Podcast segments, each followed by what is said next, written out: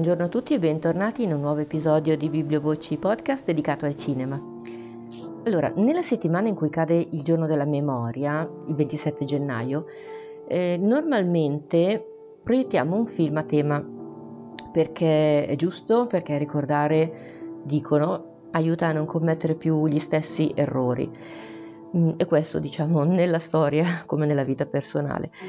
Eh, forse però il ricordare eh, solamente non basta, forse è utile prendere coscienza che agli errori ci si arriva perché a monte ci sono state delle condizioni che li hanno favoriti o diciamo così non li hanno ehm, sicuramente ostacolati. Ecco. Una delle condizioni preesistenti che mm, non hanno impedito in questo caso, se parliamo di Shoah, che l'orrore, più che errore, che l'orrore si verificasse, è stata sicuramente l'esistenza del pregiudizio nei confronti di determinate categorie sociali eh, in maniera diffusa tra la popolazione. Ora, mh, mm, sappiamo tutti cos'è il pregiudizio, non c'è bisogno di, di ricordarlo, capiamoci eh, è vero che è responsabilità di Hitler e della sua dittatura se sono stati mandati a morire 6 milioni di mh, mm, indesiderabili, tra cui la maggioranza sicuramente di ebrei, ma anche oppositori politici, neri, rom, slavi, testimoni di Geova, omosessuali, disabili. Però è vero anche che il pregiudizio nei confronti di queste persone esisteva già, cioè Hitler ha pescato da quello che già c'era, non si è inventato nulla, diciamo così, o l'ha caricato sicuramente per i suoi scopi, ma purtroppo il pregiudizio nei confronti di queste categorie sociali, e qui parliamo in particolar modo di antisemitismo, era preesistente. Nel film Barriera Invisibile che abbiamo visto il martedì della settimana del giorno della memoria si parla proprio di antisemitismo che nel senso comune è passato come la eh, paura o l'odio verso gli ebrei e quindi il mettere in pratica attivamente tutte quelle azioni compiute per allontanare, discriminare quando va bene o distruggere fisicamente, come è stato nel caso eh, dell'Olocausto, la popolazione ebraica. Ma eh, Martin Luther King, che è uno che diciamo di pregiudizi se ne intendeva, diceva non ho paura della cattiveria dei malvagi, ma del silenzio delle brave persone. Ecco, questo è proprio l'oggetto del film Barriera Invisibile. Eh, l'esistenza di una barriera, vera e propria barriera, che le persone oggetto di pregiudizi non possono sfondare perché è tenuta in piedi anche dal silenzio di chi crede di non fare nulla di male nei confronti di queste persone. E perché è invisibile? Ce lo dice anche il titolo originale di questo film che eh, si potrebbe tradurre come eh, accordo tra gentiluomini, il titolo originale è Gentleman Agreement. È un, un sentire comune che non è scritto, ma è tacitamente condiviso da una larga maggioranza. Il fatto è che poi in questa maggioranza bisognerebbe distinguere chi tace perché nutre il pregiudizio, anche se non se la sente di colpire in prima persona e allora semplicemente lascia fare, da chi davvero invece non ha pregiudizi ma teme che in qualche modo eh, attivandosi per rompere questo tacito accordo causerà problemi pure a lui, a lui inserito nella sua comunità di riferimento, causerà problemi con le sue amicizie, magari mh, mm, con gli affetti più vicini. Ecco, ora si capisce bene, se la mettiamo così, perché Einstein diceva è più facile spezzare un atomo che un pregiudizio. Ma veniamo al film ora. Qual è la trama? Allora, per investigare proprio sull'antisemitismo della classe media americana, un giornalista, Philip Green, vedovo, appena trasferitosi a New York, ha eh, la brillante idea di farsi passare lui stesso per ebreo, scoprendo così cosa significhi davvero essere vittima del pregiudizio e scontrandosi non solo con i malvagi, potremmo dire, con chi davvero è antisemita, ma anche, come si diceva prima, con il silenzio delle brave persone, pagando conseguenze pesanti anche nella propria esistenza quotidiana.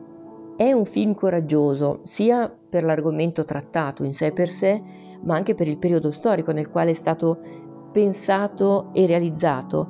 Eh, eh sì, perché siamo nell'immediato dopoguerra, è un film che ha più di 75 anni, parliamo del 1947 e nonostante l'America fosse intervenuta per liberare l'Europa dal nazismo, l'antisemitismo in realtà era vivo e vegeto e ben presente anche nei giardini di casa loro. Eh. Era una regola non scritta, ma gli ebrei venivano appunto un accordo tra gentiluomini, eh, ma gli ebrei venivano sistematicamente esclusi dalla possibilità di lavoro, di affittare una casa o di avere, che so, una camera in un albergo se non era appositamente dedicato a loro. Il soggetto del film fu tratto dal libro di Laura Hobson, Gentleman Agreement, appunto, che uscì nel 1947 e fu un best seller.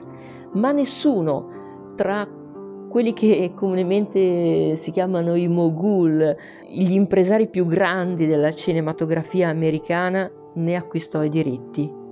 E questo è strano perché di solito eh, quando un libro diventa un best seller ed è così diffuso, c'è la corsa per accaparrare i diritti cinematografici. Ma sapete qual è il lato, potremmo dire, ironico della cosa?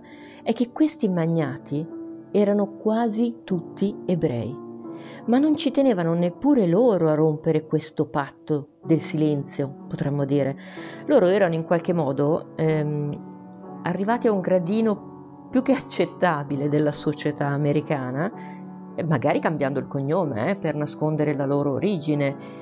Avevano ottimi guadagni e quindi perché crearsi il problema?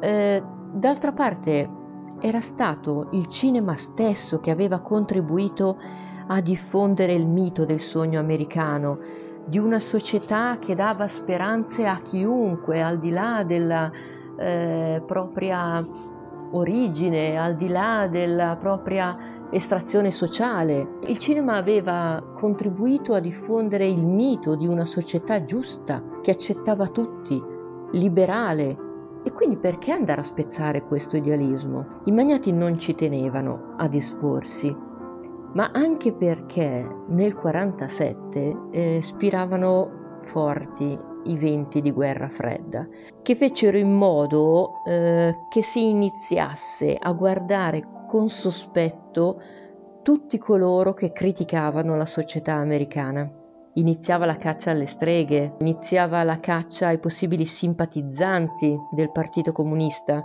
anche nell'ambito del cinema.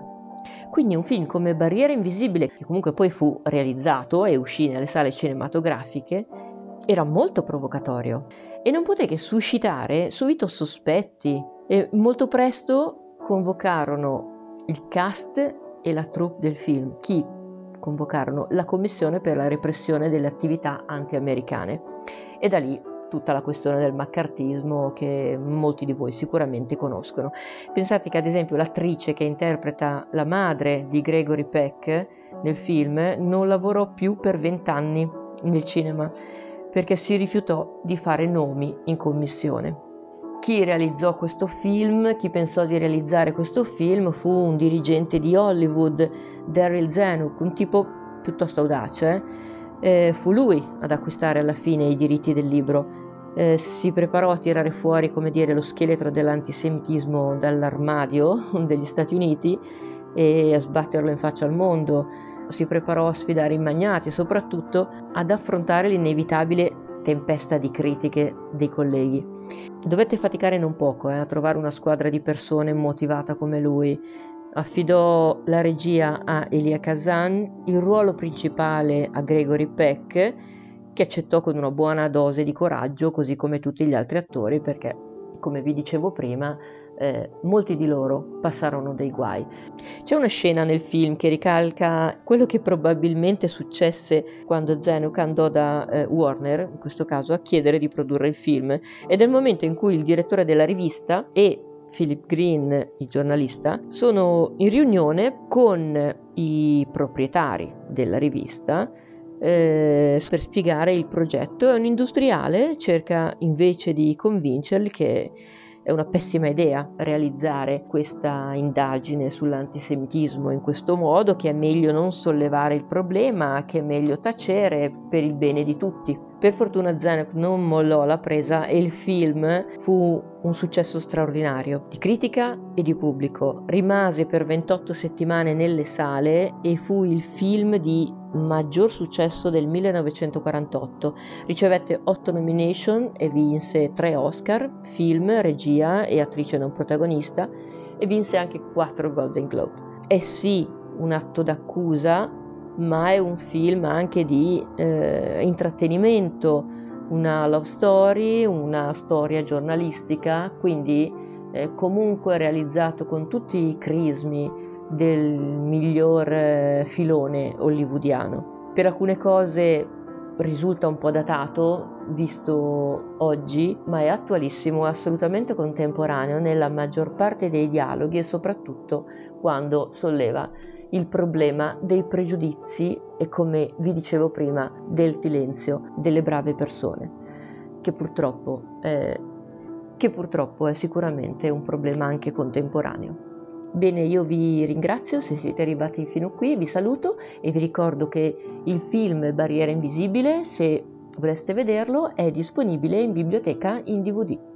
Una buona giornata a tutti, ciao!